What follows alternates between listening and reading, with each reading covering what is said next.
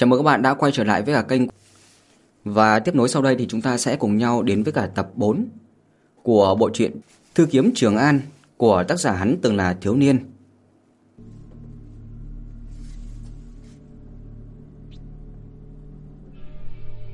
Thấm thoát thì nhóm người Tô Trường An đã đi được 2 ngày rồi. Bắc địa không so với cả được uh, Trung Nguyên. Đường núi thì gập ghềnh khiều khúc Có ít quang đạo. Mặc dù mọi người đều ngồi trên xe ngựa, nhưng mà cũng không tránh khỏi sóc này suốt cả dọc đường. Lúc này trời đã nhá nhem tối. Tô Tức gia, Cổ công tử, đằng trước là Bắc Lam thành. Hôm nay chúng ta sẽ nghỉ ở đó. Mấy ngày nay đường xá sóc này, mấy vị quả thực cực khổ rồi. Lưu Đại Hoành vội vàng nói với cả hai người ngồi trong xe ngựa. Được. Tô Trường An nó đầu ra khỏi xe ngựa, Mấy ngày nay cứ như là tiểu thư khuê các, phải ngồi yên trong xe ngựa, không có tí ánh sáng mặt trời nào. Tô Trường An cảm thấy mình sắp thành gì sắt mất rồi. Bắc Lam Thành sao? Cổ Ninh cũng ló đầu ra ngoài. Y dõi mắt nhìn, một tà thành quách đứng sừng sững trong gió tuyết xuất hiện ở trước mặt của y. Ở Bắc địa này thì thành quách khí thế đến vậy, cũng chỉ có Bắc Lam Thành của cổ gia Tấn Vương mà thôi. Ờ, Lưu Tiêu Đầu Lần này đi tới Trường An. Đến Hoa Lâu Trấn không phải gần hơn một chút sao? Đi vòng đến Bắc Lam Thành Lại mất thêm mấy ngày đường nữa làm gì? Cổ Ninh là thế tử của thái thú trưởng môn trấn Ít nhiều cũng có chút kiến thức. Hắn hỏi như vậy không phải vì nghi ngờ đám người Lưu Đại Hoành Chỉ sợ là đến một ngày khai giảng của học viện tại Trường An mà thôi. Ấy cổ công tử chớ có trách. Lão Lưu đã đến Trường An không dưới trăm lần. Tự có cân nhắc, tất nhiên là sẽ không làm trì hoãn đại sự của các vị đâu." Lưu Đại Hoành cười nói. "Không dám giấu gì, Lưu Mỗ đến Bắc Lam thành là cũng có chút việc riêng. Nơi này chúng ta còn một vị cố chủ, cũng muốn đưa một vị thế tử đến Trường An học tập, cho nên lòng vào một chút, đón vị thế tử này xong, chúng ta sẽ đến thẳng Trường An luôn." Ừm. Cổ Ninh gật đầu, Lưu Đại Hoành áp thiêu nhiều năm như vậy rồi, nhân phẩm cũng khá là đáng tin cậy. Nếu là đến đón người thì cũng chẳng sao cả, chỉ là thêm mấy ngày đường, không làm chậm trễ kế hoạch đến Trường An là được. À, nhưng mà đón ai vậy nhỉ? Tô Trường An lại càng không để ý. Hắn chỉ nghĩ làm thế nào mà thời gian tìm mà Lưu Đại Hoành để y dạy hắn đao pháp thôi. Nhưng mà mấy ngày nay thì màn trời chiếu đất, mấy người trong tiêu đội thay phiên nhau gác đêm, do đó cũng chẳng có nhiều thời gian. Nhưng mà hôm nay vào đến trong thành rồi, chắc hẳn là Điêu Đại Hoành này cũng không có lý do nào từ chối hắn nữa. À chắc là một vị công tử của Tấn Vương cổ gia. À mắc à, nhắc lại mới nhớ, hẳn là có thân thích với cả cổ công tử nữa đấy." Lưu Đại Hoành nói. Cổ tướng Đình vốn là một chi của Tấn Vương cổ gia, quả thực là có thân thích với cả Cổ Ninh. Tấn Vương cổ gia sao? Cổ Ninh khẽ nhíu mày. Y không quá thích người của Tấn Vương cổ gia.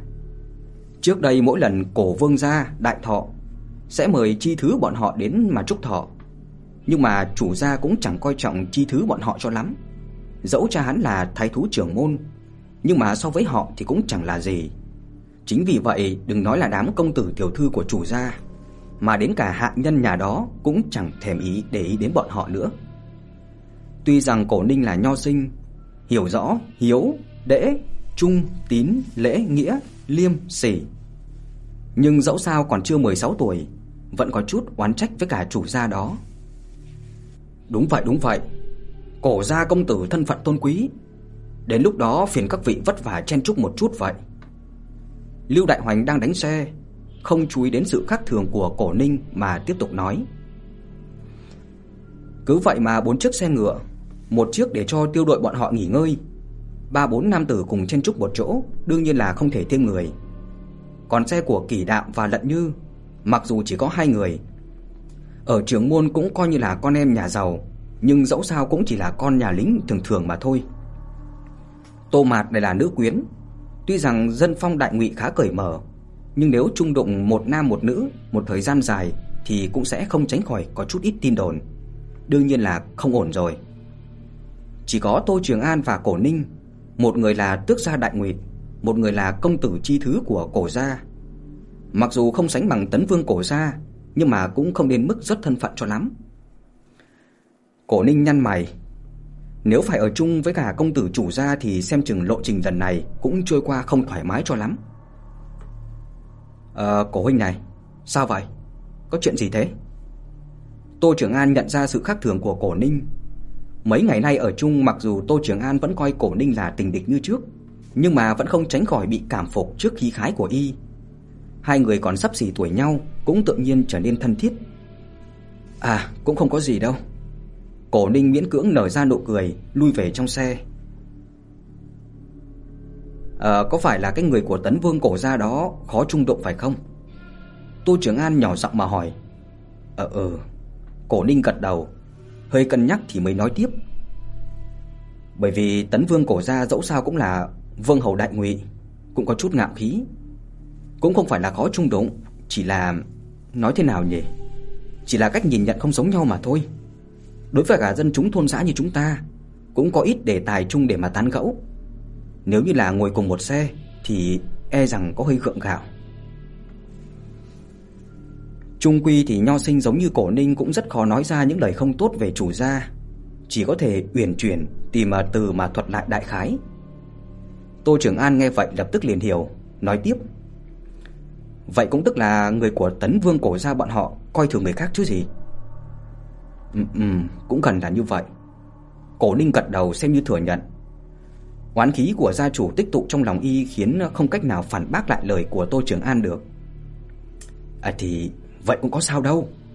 Y khinh thường chúng ta, vậy thì chúng ta cũng chẳng thèm bận tâm đến đi là được. Tô Trường An thân thiết vỗ vỗ bả vai Cổ Ninh. Hai chúng ta nói chuyện của mình. Nếu y muốn nghe thì mặc kệ y, mà không thích nghe thì xuống xe đi bộ. Chẳng lẽ bắt hai chúng ta đến hầu hạ một mình y chắc? Tô Trường An nghĩ đơn giản, Cổ Ninh là tình địch của hắn, nhưng đây là chuyện ở trong trường môn trấn. Công tử cổ gia mới đến là người ngoài của trường môn trấn, muốn an nội thì trước tiên phải bài ngoại. Cho nên lần này hắn đứng về phía Cổ Ninh. Cổ Ninh nghe vậy thì cũng có chút an ủi, gật đầu nói: "Ờ, Tô huynh nói phải. Cổ mỗ ủy mị quá rồi, khiến cho huynh phải chê cười." "Ơi, các vị ơi, đến Bắc Lam thành rồi đó." Mọi người mải nói chuyện, chẳng mấy chốc đã đến Bắc Lam thành. Lưu Đại Hoành cất giọng mà hô. Mọi người đều xuống xe ngựa, chuẩn bị tiếp nhận kiểm tra trước khi vào thành. Bắc Lam thành này là một trong những trọng trấn của Đại Ngụy ở phía Bắc địa, thường xuyên có ngoại tộc muốn trà trộn vào thành để mà tìm hiểu tin tức, nên mấy cái chuyện kiểm tra này thì đã thành thông lệ. Bình thường chỉ xem bảng tên và tự báo về gia môn mình là được. Thế nhưng mà kiểm tra hôm nay lại vô cùng nghiêm ngặt. Tô Trường An kiễng chân nhìn, lục soát người bảng tên, thậm chí còn hỏi đến từ đâu, đến từ lúc nào. Đến Bắc Lam thành làm gì cũng hỏi rõ, còn phải ghi lại từng cái một nữa. Tô Trường An mặc dù ít đi xa nhưng mà cũng biết tình huống này tuyệt đối không bình thường, liền hỏi nhỏ: "Ở Lưu đại ca này, có chuyện gì mà kiểm tra nghiêm ngặt vậy nhỉ? Bình thường Bắc Lam thành này cũng kiểm tra nghiêm ngặt như vậy sao?" "Không có đâu." Trả lời hắn là Cổ Ninh, Hàng năm y đều đến Bắc Lam thành một hai lần, tham gia một số lần tụ hội với cả chủ gia. Nhưng cho dù là đại thọ 80 tuổi của cổ gia Vương gia thì cũng không kiểm tra nghiêm ngặt đến như vậy. Xem chừng chắc là đã phát sinh chuyện gì đó rồi. Hình như là yêu tộc phương Bắc lại không yên ổn rồi. Phòng chừng là đề phòng ngoại tộc trà trộn đi mà. Lưu Đại Hoành nói. Tô Trường An nghe vậy, lại nghĩ tới mấy ngày trước người cha già của mình bị điều gấp đến khốn long quan, có phần lo lắng trong lòng. Chỉ mất một lúc đã đến lượt đám Tô Trường An. Lưu Đại Hoành là người từng trải, nhét vào tay binh lính thủ thành 10 văn tiền. Bọn họ cũng không làm khó, kiểm tra qua loa một lúc rồi cũng được thông qua. Bắc Lam thành này thì không hổ là trọng trấn Bắc địa. Thương hộ mọc lên san sát bên đường. Người đi đường nối liền chẳng dứt, khiến cho mấy người trẻ tuổi trước giờ chưa từng ra khỏi Bắc môn trấn nhìn thấy mà phải kinh ngạc chẳng thôi. Ê, e rằng đến cả Trường An cũng chỉ đến như vậy là cùng, nhỉ. Kỳ đạo đi cuối đội ngũ cảm thán mà nói. Chưa trải sự đời, Thành Trường An chắc chắn là phồn hoa hơn nơi này không biết là bao nhiêu lần đâu. Tô Trường An khó mà có cơ hội lập tức xem thường Kỳ Đạo nhằm báo thù năm đó ở học viện bị y bắt nạt. Khuôn mặt của Kỳ Đạo thoáng cái đỏ bừng, nhất thời không biết nói gì hơn. Chẳng qua là ngại thân phận của Tô Trường An nên à, chỉ dám căm hận nhìn hắn, không dám ra tay với hắn như là trong quá khứ. "Ồ, cổ quá ca, huynh nhìn kìa, cái vòng tay kia thật là đẹp." "Mạt Mạt thích sao? Vậy thì chúng ta đi xem xem. Trong lúc mà hai người đấu võ miệng với nhau, bên cạnh vang lên cuộc đối thoại của Tô Mạt và Cổ Ninh. Tô Trường An liền quay đầu nhìn, đã thấy Tô Mạt vô cùng thân thiết kéo tay Cổ Ninh đến trước một sạp hàng, chọn lựa tỉ mỉ đồ trang sức bày trên đó. Không biết là hai người nói những gì, chỉ nghe thấy tiếng cười lanh lảnh như là chuông bạc của Tô Mạt vang lên mà thôi. Tô Trường An thấy vậy thì ỉu xìu như trái cà gặp xương. Chút thành tựu nho nhỏ vừa nãy đấu khẩu với cả Kỳ Đạo cũng bỗng, bỗng chốc tan thành mây khói. Cóc mà đòi ăn thịt thiên nga. vô kỳ. Kỳ Đạo tiến lên nói, ánh mắt tràn ngập vẻ trêu tức. Lần này đến lượt Tô Trường An không còn lời nào để nói lại, cũng phẫn hận nhìn Kỳ Đạo. Nhưng mà thấy đối phương cao hơn mình một cái đầu, cũng không có dám ra tay. Thôi thôi, hòa khí sinh tài. Lận Như lúc này đứng một bên, tiến lên khuyên nhủ. Tuy rằng tên này là kép võ nhưng lại kiệm lời, suốt dọc đường thì tích chữ như vàng. Mà thường những người ít nói, một khi đã mở miệng thì lời nói rất có trọng lượng. Cho nên Tô Trường An và Kỳ Đạo đều nể mặt Lận Như, không mắt to mắt nhỏ trợn trừng nữa mà mang theo chút tức giận bắt kịp đội ngũ. Mọi người cứ đi rồi nghỉ suốt cả quãng đường, rốt cuộc cũng tới được đích đến của chuyến này rồi. Đó là một tòa phủ đệ to đến mức mà sắp cả bằng nửa trường môn trấn. Cửa cao 8 thước, rộng 4 thước. Đình cửa xếp thành 9 hàng dọc, 7 hàng ngang. Hoành phi thì đề ba chữ Tấn Vương phủ to tướng. Trước cửa có 8 tên thị vệ tay cầm chiến kích, thắt lưng dắt trường đao đứng đối diện với nhau, tư thế thì rất là hiên ngang ngạo nghễ. Trên đường thì Lưu Hoành đã nói rồi, mọi người đến Vương phủ thông báo, người của Vương phủ sẽ phụ trách sắp xếp chỗ ở. Do đó ngoại trừ cảm thán Vương phủ này vô cùng khí thế, cũng chẳng có gì thắc mắc.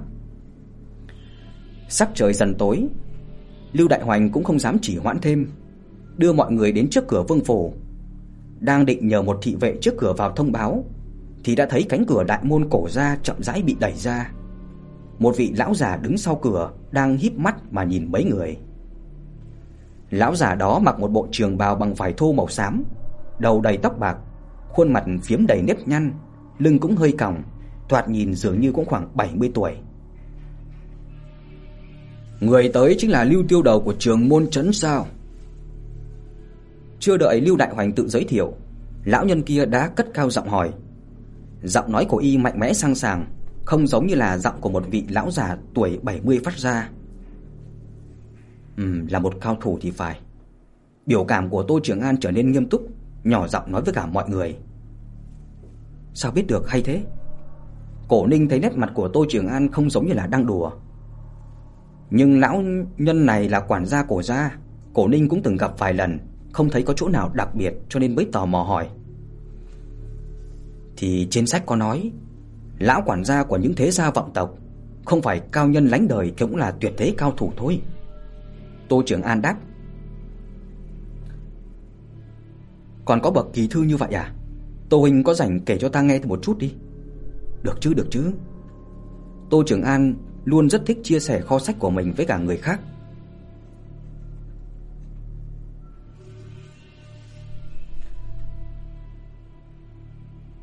Lúc này thì à, Lưu Đại Hoành ở bên này cũng không dám chậm trễ, liền chắp tay, "À chính là tại hạ." "Được rồi, vậy thì các vị theo lão hủ vào đi. Xe ngựa giao cho thị vệ. Bọn hắn sẽ quản lý dùng cho." Thế là đoàn người của Lưu Đại Hoành giao xe ngựa cho thị vệ, sau đó theo lão quản gia tiến vào trong vương phủ. Môn nội cổ gia thân là một trong ba vương hầu, có thể được xem là cực hạn nhân thần. Trong phủ thì đầy đủ nhà thủy tạ này, rồi các loại lầu gác được chạm trổ điêu khắc rất là công phu. Đừng nói là mấy vị thiếu niên thiếu nữ chưa bao giờ ra ngoài, mà đến ngay cả Lưu Đại Hoành thấy cảnh tượng ở Trường An rất nhiều lần rồi, cũng phải trợn mắt há mồm khi mà đến đây. Lão quản gia mang theo mọi người xuyên qua mấy cái sân nhỏ đi vào trong phòng cho khách, nói với nha hoàn đang chờ một bên. "Ờ, sắp xếp nơi ở cho mấy vị khách quý đi." Rồi lão quay lại nói với cả mọi người: "Hôm nay chư vị nghỉ ngơi ở đây. Lưu Tiêu Đầu theo ta một chuyến, vương gia có chuyện muốn nói với người." Lưu Đại Hoành đem hành lý giao cho bạn đồng hành, ứng tiếng rồi theo sau lão quản gia. Tô Trường An cùng với cả Cổ Ninh ở chung một gian phòng. Tô Trường An sờ lên tấm nệm trắng nõn, cảm giác vừa mềm vừa sướng, trong lòng thầm than phủ vương gia đúng là rất là khác biệt. Tùy tiện một cái giường lớn cũng tốt hơn so với nhà mình biết bao nhiêu lần. Quay đầu lại thấy Cổ Ninh cau mày, trong nội tâm cũng thấy hơi kỳ quái mà hỏi: "Này, ta xem ngươi hình như đã xảy ra chuyện thì phải. Cái số lần ngươi cau mày hôm nay thì chắc bằng mấy năm ở trường môn trấn đấy." Cổ Ninh nghe vậy thì gượng cười đáp: "Ờ nhưng mà chả lẽ Tô huynh không cảm giác có gì đó không đúng sao?" Ừm, xem nào. Không đúng sao? Ờ nhỉ. Theo lý thì ngươi là người của cổ gia, không nên ở cùng với cả chúng ta làm gì? Phải có một gian phòng riêng cho mình chứ nhỉ? Tô Trường An thuận miệng mà nói ra. Tô huynh còn muốn nói đùa nữa à? Chi thứ cổ gia tính bằng nghìn. Cha ta cũng tới là phòng như vậy, huống chi là ta. Ta nói không đúng là không đúng chuyện khác cơ. Chuyện khác sao? Ừm. Chẳng lẽ Tô huynh không cảm thấy thị vệ tuần tra trong nội viện cổ gia rất là nhiều lần sao? Cổ Ninh vẻ mặt trầm tư mà nói. Có phải không nhỉ? Tô Trường An nhớ lại một chút. Cổ phủ hôm nay thì xác thực là ba bước ba bước một người canh gác. Thỉnh thoảng lại còn có thị vệ đeo đao tuần tra. Nhưng mà quả thật thì hắn chưa từng tới cổ phủ lần nào, cho nên không thể biết bình thường vương phủ sẽ như thế nào. Cho nên hắn không phát giác ra được điểm đó. Thì ta cũng nghĩ vương phủ ngày thường cũng như vậy mà. Tô Trường An đáp lại như vậy, cuối cùng hỏi lại một câu. Nhưng mà theo cổ huynh thì chẳng lẽ có điều này là kỳ quái sao? Ừm, rất là kỳ quái đấy. Cổ Ninh nói. Thái gia cổ gia có thể nói là người lợi hại nhất ở phương Bắc. Dù cho đặt ở Đại Ngụy cũng là nhân vật số 1 số 2. Đừng nói là thường nhân, cho dù là yêu tà muốn lèn vào phủ cũng không thoát khỏi pháp nhãn của cổ thái gia. Không cần những thị vệ này, nhưng mà huynh xem một chút đi. Hôm nay ấy, lúc mà chúng ta vào cửa thành nghiêm ngặt như vậy, hiện tại thị vệ trong phủ phân bố cẩn mật. Đám thế tử thường ngày ưa thích ra vẻ cũng không có lộ diện. Dường như là co đầu rút cổ trong phòng thì phải. Toàn bộ cổ gia tử thủ canh phòng nghiêm ngặt như vậy, giống như là lâm đại tịch vậy. Cổ Ninh lời nói nghiêm túc khiến cho Tô Trường An nghe được mà da đầu run cả lên. À, theo tao nghĩ thì chắc là không nghiêm trọng như vậy đâu. Cổ Vương gia còn sợ người nào sao? Tô Trường An ra vẻ nhẹ nhõm, giống như là muốn xua tan đi khí tức khủng bố mà Cổ Ninh vừa mới tạo ra vậy. Ừ thì theo lý thiên hạ đại ngụy này, ngoại trừ mấy vị tinh vẫn cùng với cả Thánh hoàng gia thì đúng là không có người nào làm cho cổ gia phải kiêng kỵ như vậy. Nhưng mà sự tình có vạn nhất, ta với huynh cứ nhất nhất là phải cẩn thận một chút thì vẫn là hơn. Ừm ừm, biết rồi.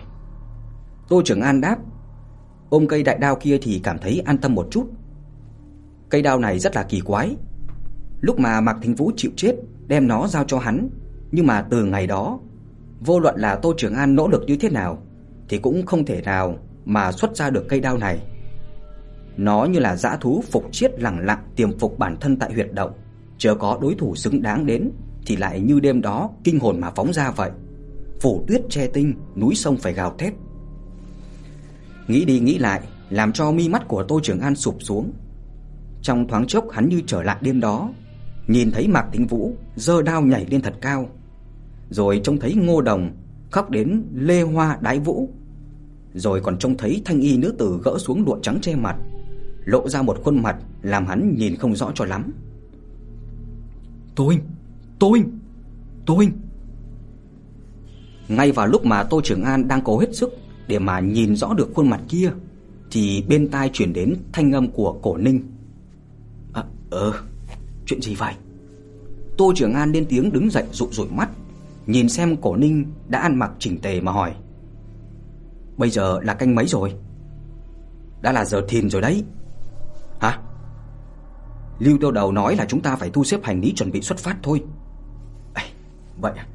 Sao ta lại ngủ lâu như vậy nhỉ? Tô Trường An có chút kinh ngạc, phát giác ra mình đã ngủ 4 năm canh giờ rồi. Đúng vậy đó. Ta vốn là định gọi Tô huynh cùng ta dùng bữa, nhưng mà thấy Tô huynh ngủ rất là ngon, không đành lòng quấy rầy. Bất quá thì Mạt Mạt sợ Tô huynh bị đói, nói với ta giữ lại chút bánh súp cho huynh đây. Nói xong Cổ Ninh đưa lên một chiếc khăn tay màu xanh nhạt, à, bao lấy bánh mỏng. Phía trên thêu một đóa hoa mà Tô Trường An không biết tên. Mạt Mạt mua sao? Tô Trường An ngủ gật dường như là tỉnh ngay tức khắc. Ừ, Mạt Mạt mua đấy." Cổ Ninh đáp lại như vậy. Tô Trường An vội vàng tiếp lấy khăn lụa kia rồi cẩn thận từng ly từng tí mở ra. Bên trong có ba trương bánh xốp tản mắt ra thơm phức. Một đêm thì Tô Trường An đã không ăn gì rồi. Lúc này người được cái mùi thơm như vậy thì cũng không ngăn được ngón trỏ di động, liền cầm lấy một cái bánh xốp mà ăn. Bánh xốp hôm nay đặc biệt ngon. Tô Trường An thầm nghĩ như vậy, lại không biết cái ngon này là đến từ mặt mặt hay đến từ bánh xốp nữa. À này cổ huynh, hôm qua không có việc gì chứ? Tô Trường An thỏa mãn ăn bánh xốp rồi hỏi Cổ Ninh. Ừ, không có gì cả. Xem ra có thể là do ta lo lắng quá thôi, làm cho Tô huynh phải chê cười rồi. Không có gì. Huynh nói thì cũng có đạo lý. Nói chung là đi ra bên ngoài chúng ta cũng cần cẩn thận một chút. Cha ta cũng thường nói như vậy. Ý hại người không thiếu, không thể là không phòng người được. Cổ Ninh thấy lời này dường như là có chút chẳng đúng, nhưng mà trong miệng Tô Trường An đầy bánh súp, ăn nói hàm hồ, nhất thời hắn cũng không nghe được vấn đề ở chỗ đó.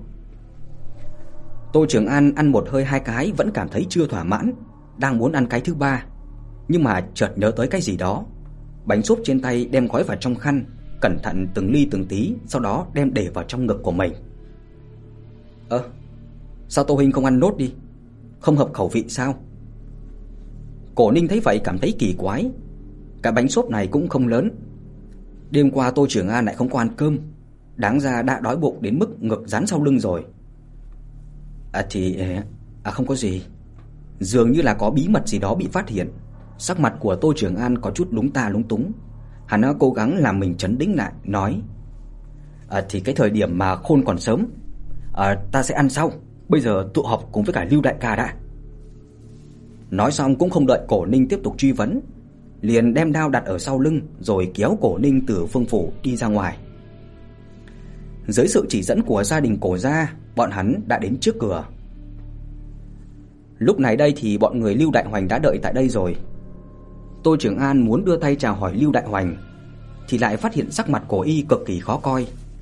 Có lẽ tối hôm qua đã xảy ra một chút chuyện gì đó không vui.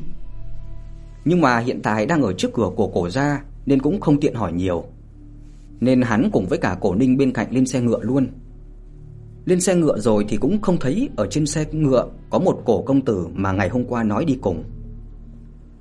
Trong nội tâm của Tô Trường An cảm thấy kỳ quái, thầm nghĩ cổ công tử gia này thì phu trương quá lớn, lại muốn mọi người phải chờ hắn đây. Nhưng mà lại nghe roi ngựa của Lưu Đại Hoành giơ lên, Tiêu đội liền lên tiếng xuất phát ra ngoài.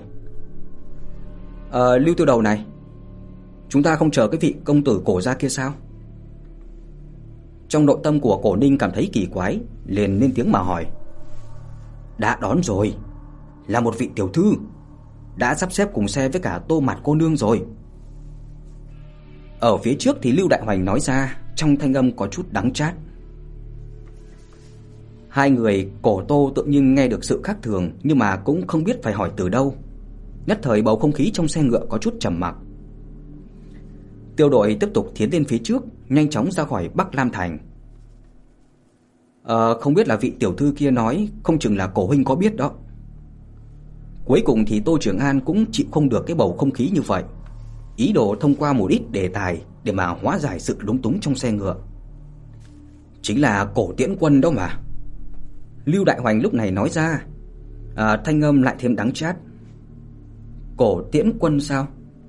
Nghe tên rất là quen nhỉ. Tô Trường An suy nghĩ một chút, cảm thấy rằng cái tên này đã nghe qua ở nơi nào rồi, nhưng mà nhất thời nửa khắc không nhớ ra được. Đang muốn quay sang hỏi Cổ Ninh thì đã thấy vẻ mặt của Cổ Ninh trắng bệch, chẳng còn chút máu. Ờ, có phải có, có phải là một trong ba hầu cổ gia? Tĩnh Thiên Hậu, Cổ Tiễn Quân không vậy? Thanh âm của Cổ Ninh phát run, tựa như là có đồ vật gì kẹt ở trong cổ họng của hắn. Ờ. Lưu Đại Hoành bên xe ngoài nặng nề đáp lại. À, Lưu Tiêu Đầu hồ đồ rồi sao? Tiêu như vậy mà cũng dám nhận hay sao? Đây là họa sát thân đấy. Thanh âm của Cổ Ninh ép lại rất là nhỏ, như là sợ các đồng học khác nghe được vậy. Lưu Đại Hoành trầm mặc, dĩ nhiên là không phản bác được. Ờ, sao vậy? Tại sao lại như thế? Tô Trường An hiểu không rõ cho lắm, tại sao những công tử khác của cổ gia đều có thể đưa đi, nhưng đổi thành cổ tiễn quân lại biến thành họa sát thân. Tô huynh có chỗ không biết đó thôi. Cổ tiễn quân này mặc dù cùng tuổi với ta và huynh, nhưng mà thiên tư tuyệt hảo, thiên tài nổi danh phương Bắc. Tuổi còn trẻ mà đã kế thừa vị trí một trong ba hầu của cổ gia rồi. Có thể nói là thế hệ sau quan trọng nhất. Nhân vật như vậy thực sự muốn đi Trường An thì làm gì cần đến Lưu Tiêu Đầu hộ tống. À, suy nghĩ lại hôm qua những cái dị tượng ở Bắc Lam Thành cùng với cả cổ gia Vương phủ thì cổ gia này chắc là phải chọc phải thứ gì mà không chọc nổi. Mà mục tiêu của thứ này thì rất có thể chính là vị Tĩnh Thiên hậu cổ Tiễn quân này rồi. Vào lúc này gió tuyết chợt lớn lên, xốc lên vải mảnh xe ngựa. Tô Trường An cảm thấy có chút rét lạnh. Cổ công tử nói đúng rồi đấy. Lưu Đại Hoành lúc này cũng tiếp lời. Hôm qua, lúc mà ta nghe nói về hộ tống cổ gia Tĩnh Kiện hậu, vốn là muốn cự tuyệt, nhưng mà người của vương phủ sao mà ngang ngược vậy? Lấy tính mạng của ta bức bách, thậm chí mọi người cũng không thoát khỏi. Lão Lưu ta chỉ là nông phu sơn dã ti tiện, tính mạng cùng lắm thì chết trăm lần cũng chẳng sao. Nhưng mà nếu hại tính mạng của công tử cũng với cả tước gia đây thì không biết làm sao đối mặt với à, các vị giới cửu tuyển nữa. Theo ta nghĩ thì cổ gia là muốn đưa cổ tiễn quân an toàn đến Trường An, nhưng mà không muốn những người khác chú ý. Dĩ nhiên là cần tạo ra chút ít à, chướng nhãn pháp. Và rất thích hợp thì ta và mọi người ở đây chính là cái màn che mắt kia rồi.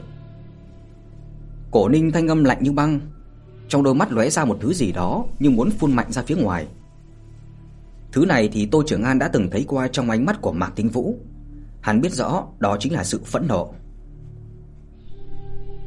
Lúc này thì không khí trong xe lại trầm xuống. Đối với những người ở đây, dù là Lưu Đại Hoành tung hoành giang hồ nhiều năm hay là Cổ Ninh mới 16 tuổi thì chết vẫn là chữ vô cùng nặng nề. Nhưng Tô Trường An lại nở ra nụ cười. Tựa như đêm đó Mạc Tinh Vũ mỉm cười chịu chết, Ngô Đồng cười đưa Tiễn Y vậy. Hắn và Cổ Ninh chạc tuổi nhau, chưa hiểu rõ thế nào là sống chết. Hắn chỉ biết rằng phải cười, cho dù giây tiếp theo phải đối mặt với cả núi đao biển lửa thì cũng phải cười. Bởi vì ngươi phải nói cho cả thế giới này biết rằng ngươi không bao giờ chịu thua. Ai, thực ra thì Lưu đại ca và Cổ huynh không cần quá lo lắng đâu. Tô Trường An lúc này nói, Cổ gia rốt cuộc đắc tội với ai thì chúng ta không biết. Nhưng mà có một điều, bọn họ muốn đưa Cổ Tiễn Quân đến Trường An an toàn. Hơn nữa còn là do chúng ta hộ tống. Cổ huynh cũng đã nói là Cổ Tiễn Quân là một trong tam hầu cổ gia, thân phận cao quý như vậy. Nếu không nắm chắc vài phần, cổ gia chắc chắn sẽ không tùy tiện đưa cổ tiễn quân khỏi cổ gia như vậy. Cho nên chúng ta chỉ cần mang theo cổ tiễn quân thì không hẳn là không còn đường sống đâu. Hai người nghe vậy bèn liếc mắt nhìn nhau, đều nhìn ra sự kinh ngạc trên mặt đối phương. Sau khi mà nghe Tô Trường An nhắc tới mấu chốt của chuyện này, họ mới tỉnh ngộ. Thì ra sự tình không xấu đến mức như là bọn họ tưởng.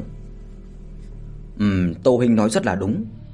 Nếu như là chúng ta sắp xếp hợp lý thì cũng không phải là không có phần thắng. Cổ Ninh gật đầu nói, ánh mắt nhìn Tô Trường An có phần đặc biệt. Y thầm nghĩ, Tô huynh có thể trở thành đệ tử của Mạc Thính Vũ, xem ra cũng có cái hơn người. Ừm, Tô Tước gia và Cổ công tử. Các vị xem tối nay nói việc này cho mọi người, để chư vị đều cảnh giác hơn, như vậy có được không? Sau đó để mọi người hợp mưu hợp lực, nghĩ ra một cái biện pháp thích hợp. Vẻ mặt của Lưu Đại Hoành tốt hơn rất là nhiều rồi, suy nghĩ cũng trở nên linh hoạt hơn. Vậy thì cứ làm theo lời của Lưu Tiêu Đầu đi. Vậy là đám người mang theo tâm trạng khác nhau, cuối cùng cũng đợi đến trạng vạng. Tiêu đội tìm một chỗ trống trải nghỉ ngơi qua đêm. Đây chính là kinh nghiệm áp thiêu nhiều năm của Lưu Đại Hoành.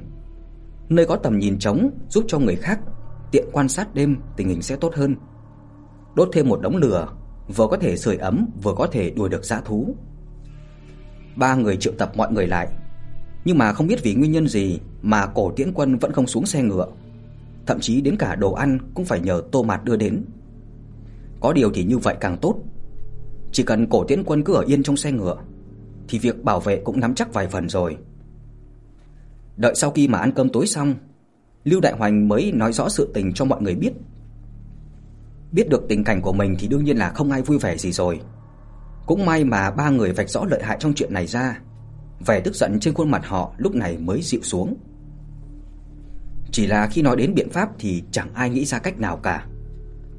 Cuối cùng lại là thiếu niên ít lời, Lận Như đứng ra nói chuyện. Theo ta thấy ấy, thì nơi này là Bắc Địa, nhiều núi cao, đường xá thì gập ghềnh khó đi như vậy. Hơn nữa cũng ít thôn xóm. Qua U Vân lĩnh là Trung Nguyên. Nơi đó thì đường xá rộng rãi, lại thường có quan quân đi lại tuần tra. Nếu ta là cái tên tặc nhân muốn cướp tiểu hầu gia cổ gia đó thì chắc chắn là sẽ chọn Bắc Địa để mà hành sự. Một là có thể che giấu tai mắt người khác, hai là có thể đề phòng xảy ra biến cố. Cho nên mấu chốt của việc này chính là làm thế nào để mà qua được cái phần à, từ Bắc Địa đến U Văn Lĩnh thôi. Tặc nhân thì đa số sẽ chọn hành sự vào buổi đêm. Chúng ta có thể đi suốt đêm, dành thời gian ban ngày để mà nghỉ ngơi. Như vậy thì ban đêm vừa có thể đề cao cảnh giác, mà người canh gác buổi sáng cũng dễ dàng quan sát hơn. Lận Như Tử Tốn nói không nhanh không chậm, không mảy may hoảng sợ khi gặp đại biến như là những thiếu niên thông thường khác. Mọi người cũng hiểu lẫn Như nói có lý, bổ sung thêm một vài chi tiết rồi định ra phương án. Vì vậy mà đoàn người suốt đêm lên đường, ngày đến thì dừng lại nghỉ ngơi. Chớp mắt mười mấy ngày đã trôi qua mà không phát sinh ra bất cứ một nguy hiểm nào trong tưởng tượng, thậm chí đến cả bóng dáng một tên thổ phỉ cũng chẳng thấy. Đằng trước là U Vân Lĩnh rồi, qua được U Vân Lĩnh là Trung Nguyên rồi.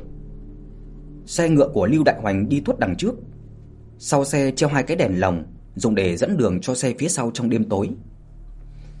Tiếng reo hò vang lên khắp tiểu đội. Nhiều ngày nay thì mọi người đều lo lắng để đề phòng. Giờ chỉ cần đi qua U Vân lĩnh là bọn họ sẽ được an toàn. À này, đại tiểu thư cổ gia thì cũng đúng thật là tiểu thư khuê các nhỉ. Hơn 10 ngày ngồi trong xe ngựa không bước chân ra ngoài tí nào, đến ăn cơm cũng phải để mặt mặt hầu hạ. Lúc này Tô Trường An ngồi trong xe bất mãn lẩm bẩm, hiển nhiên là không có mấy hảo cảm đối với cả tiểu hầu gia cổ gia mà mọi người đã vất vả như vậy. Tô huynh chợt nghĩ nhiều làm gì? Thực ra tiểu hầu gia nàng cũng bởi vì muốn tốt cho chúng ta mà thôi. Nàng càng không ra mặt, chúng ta lại càng an toàn. Mặt mặt nói là hầu hạ, chứ thực ra cũng chỉ là đưa chút đồ ăn, cũng chẳng có gì to tát mà. Cổ Ninh cười khuyên giải, rốt cuộc cũng sắp đến Trung Nguyên, tâm trạng của y cũng tốt hơn một chút. Ờ, cổ công tử nói đúng đấy. Tiếng cười sang sảng của Lưu Đại Hoành truyền tới. Rốt cuộc thì căng thẳng cũng giảm bớt. Y lại nở ra nụ cười hào sảng quen thuộc kia. À đúng rồi Lưu đại ca. Đằng trước là U Vân lĩnh rồi. Nghe nói trong U Vân lĩnh thì à, tinh quái hoành hành, cực kỳ là hung hiểm. Nhưng mà sao lần nào huynh cũng bình yên vượt qua vậy? Chẳng lẽ huynh biết thổ ngữ thật, có thể trao đổi với cả yêu tinh trên núi sao? Cuối cùng thì Tô Trường An cũng hỏi y về cái nghi hoặc trong lòng suốt bao năm. Vốn việc này là đề cập đến việc cơ mật của tiểu đội Lưu Đại Hoành. Nhưng mà Tô Trường An thì trước nay không có tâm cơ gì, nghĩ cái gì hỏi cái đó. Huống chi trải qua mấy ngày nay, mọi người cũng coi nhau như là cùng nhau trải qua hoạn nạn. Lưu Đại Hoành không ý giấu giếm, bèn cười nói: "Thực ra thì, thì nào có như người ta nói vậy đâu, chỉ là ta biết một là con thụ tinh hình như là rất có uy vọng trong ngọn núi đó. Nên là mỗi lần ta đi qua thì đám tinh quái đó không có đến quấy rầy, thế thôi. Thụ tinh sao? Vậy chẳng phải là cùng với cả bọn yêu tộc ở phương Bắc sao? Tô Trường An cảm thấy hơi khó hiểu. Hắn thì không ghét yêu tộc, mặc dù cha của hắn hàng năm đều cùng đám yêu tộc đánh tới đánh lui ở biên quan, nhưng mà hắn cảm thấy đó là chuyện là giữa thánh hoàng và hoàng đế yêu tộc. Những người ở dưới cũng chỉ là kiếm miếng cơm manh áo mà thôi. Ít nhất thì người thường thì không thích chiến tranh. Và Tô Trường An tin rằng dân chúng yêu tộc bên đó hẳn là cũng chẳng thích chiến tranh đâu. Huống chi sư nương của hắn là yêu tộc, do vậy hắn càng chẳng có lý do gì để mà đi ghét yêu tộc cả. Nhưng mà điều hắn không rõ là nếu Thánh Hoàng đang đánh nhau với cả yêu tộc, vậy trong U Vân lĩnh nhiều tinh quái như vậy, tại sao Thánh Hoàng không để tới chuyện này cơ chứ? Không đợi cho Lưu Đại Hoành kịp trả lời thì Cổ Ninh ngồi bên cạnh đã giải thích. Ta nghe nói là trong U Vân lĩnh có đại yêu, từ xưa đã sống trong U Vân lĩnh, có ước định là không xâm phạm lẫn nhau với các đời thống trị giả của nhân tộc. Tuy là Thánh Hoàng à, hùng tài đại lược thật, nhưng mà cũng không muốn dốc hết binh lực đi mà gây chiến với cả U Vân lĩnh, thêm lãng phí quân lực làm gì. Thế không phải là bọn họ đứng nhìn chúng ta và yêu tộc đánh nhau à? Tô Trưởng An cảm thấy khó hiểu. Nào có chuyện người nhà mình đánh nhau với cả người ngoài mà mình lại khoanh tay đứng nhìn. Tô trưởng An cảm thấy chắc hẳn là yêu quái của U Vân lĩnh này cũng chẳng phải thứ tốt gì. Vậy thì có gì kỳ quái đâu. Tục địa phía Nam còn có hẳn một quốc gia người và yêu quái cùng chung sống kia mà. Lưu Đại Hoành lúc này chen lời. Hắn thường xuyên tiếp xúc với cả đám tinh quái ở U Vân lĩnh, đương nhiên là không bài xích yêu quái như là người thường đại ngụy rồi. Ồ, có cả nơi như vậy sao? Tô Trường An tựa như lần đầu nghe đến thuyết lâu lan, cảm thấy cực kỳ ngạc nhiên, thầm nghĩ nếu có cơ hội nhất định phải đi xem thử. Giờ thì chúng ta đã đi vào U Vân lĩnh rồi, tinh quái trong này đều nhận ra mùi của ta, sẽ không xâm phạm đâu. Đám tặc nhân muốn bắt tiểu hầu gia cũng phải xem xem tinh quái trong U Vân lĩnh có đồng ý hay không đấy. Lưu Đại Hoành tức khắc trở nên hăng hái, tựa như bước vào địa bàn nhà mình vậy. Hai người ngồi trong xe nghe vậy thì cũng cười, đã thấy U Vân lĩnh, lại có cả Lưu Đại Hoành, địa chủ U Vân lĩnh tọa trấn ở đây, quả thật thoải mái hơn nhiều rồi. Tô Trường An vén rèm che thì phát hiện ra U Vân lĩnh với cả Bắc Địa tự như hai thế giới. Nơi này không có tuyết đọng quanh năm như là Bắc Địa, cây cối thì rậm rạp bao phủ cả đỉnh núi, chỉ cảm thấy thật là khác với cả Trường Môn, thật là rất đẹp. Hắn liền quay đầu ngắm nhìn cảnh tượng suốt 16 năm qua chưa từng thấy, chỉ là đáng tiếc đêm nay ánh sao mờ nhạt, hắn nhìn không được rõ. Tô Trường An vẫn còn đang tiếc nuối, thì chợt hắn phát hiện trên sơn đạo phía trước có một bóng đen đứng đó. Chỉ là cũng bởi bóng đêm nên nhìn không rõ ràng tướng mạo quán cho lắm. Là thú vật trong núi chăng? Hắn nghĩ.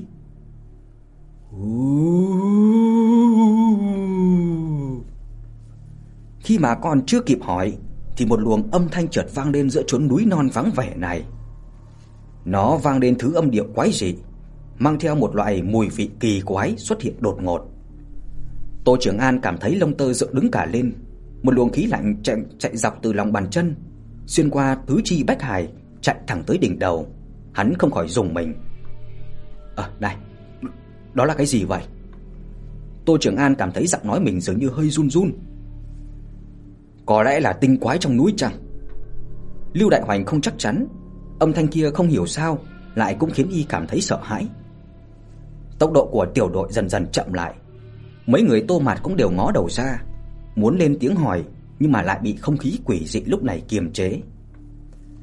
Lưu Đại Hoành thì xách đèn lồng soi trước mặt, đánh xe cứ thế mà thong thả đến gần bóng đen kia. Nét mặt của y thì vô cùng khẩn trương, đến mức vầng trán còn lấm tấm mồ hôi. Tô Trường An và Cổ Ninh cũng mở to hai mắt nhìn chằm chằm vào bóng đen kia. Thậm chí Cổ Ninh còn à thầm vận nội kình. Hắn đã tụ đến linh cảnh, nếu chỉ là thú vật bình thường hoặc giả là tinh quái bình thường, hắn cũng đủ sức chiến đấu một trận. Xe ngựa chậm rãi đến gần, cách cái hắc y kia không xa liền dừng lại.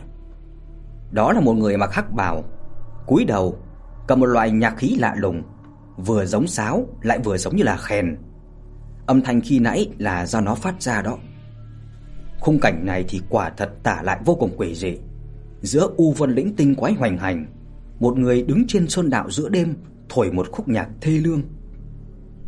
Ực một tiếng, yết hầu của Lưu Đại Hoành khẽ nhúc nhích một ngụm nước miếng. Y cẩn thận xách đèn lồng tiến lên phía trước, muốn nhìn rõ diện mạo người đó. Tô Trường An thì cầm đao trên tay. Hắn vẫn chưa biết đao pháp, cũng không rút nổi đao ra, nhưng mà nắm chuôi đao nặng trong tay, hắn cảm thấy an tâm hơn một chút. Một luồng bạch quang trôi nổi trên cổ tay của Cổ Ninh. Pháp thuật quán đã chuẩn bị xong rồi. Mỗi người trong tiêu đội đều lấy ra vũ khí của bản thân mình, khẩn trương nhìn chằm chằm bóng người kia. Thậm chí đến cả đám Tô Mạt cũng cầm vũ khí của mình ra.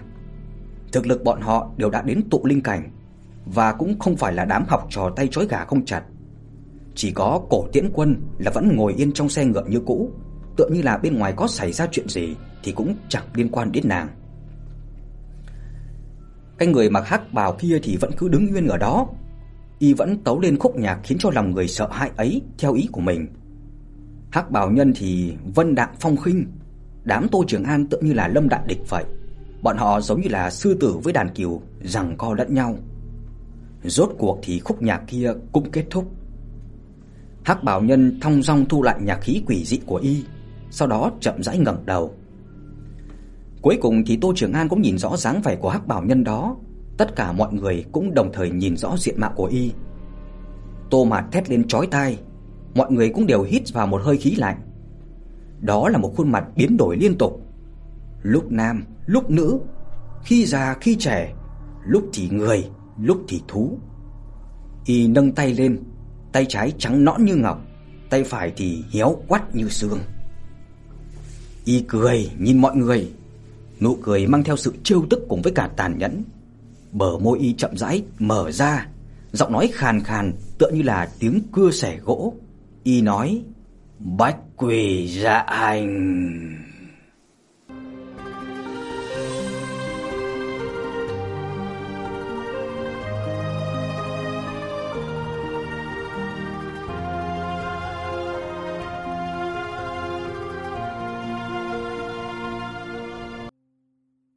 Diễn biến gì tiếp theo sẽ xảy ra đây? Mời các bạn đón nghe. Đừng quên đăng ký kênh Bật thông báo Để được đón nghe sớm nhất. Còn nếu các bạn thấy hay, Thì hãy chia sẻ Và donate ủng hộ để có kinh phí duy trì việc đọc. Thông tin donate thì có để ở dưới phần miêu tả. Xin cảm ơn các bạn rất nhiều.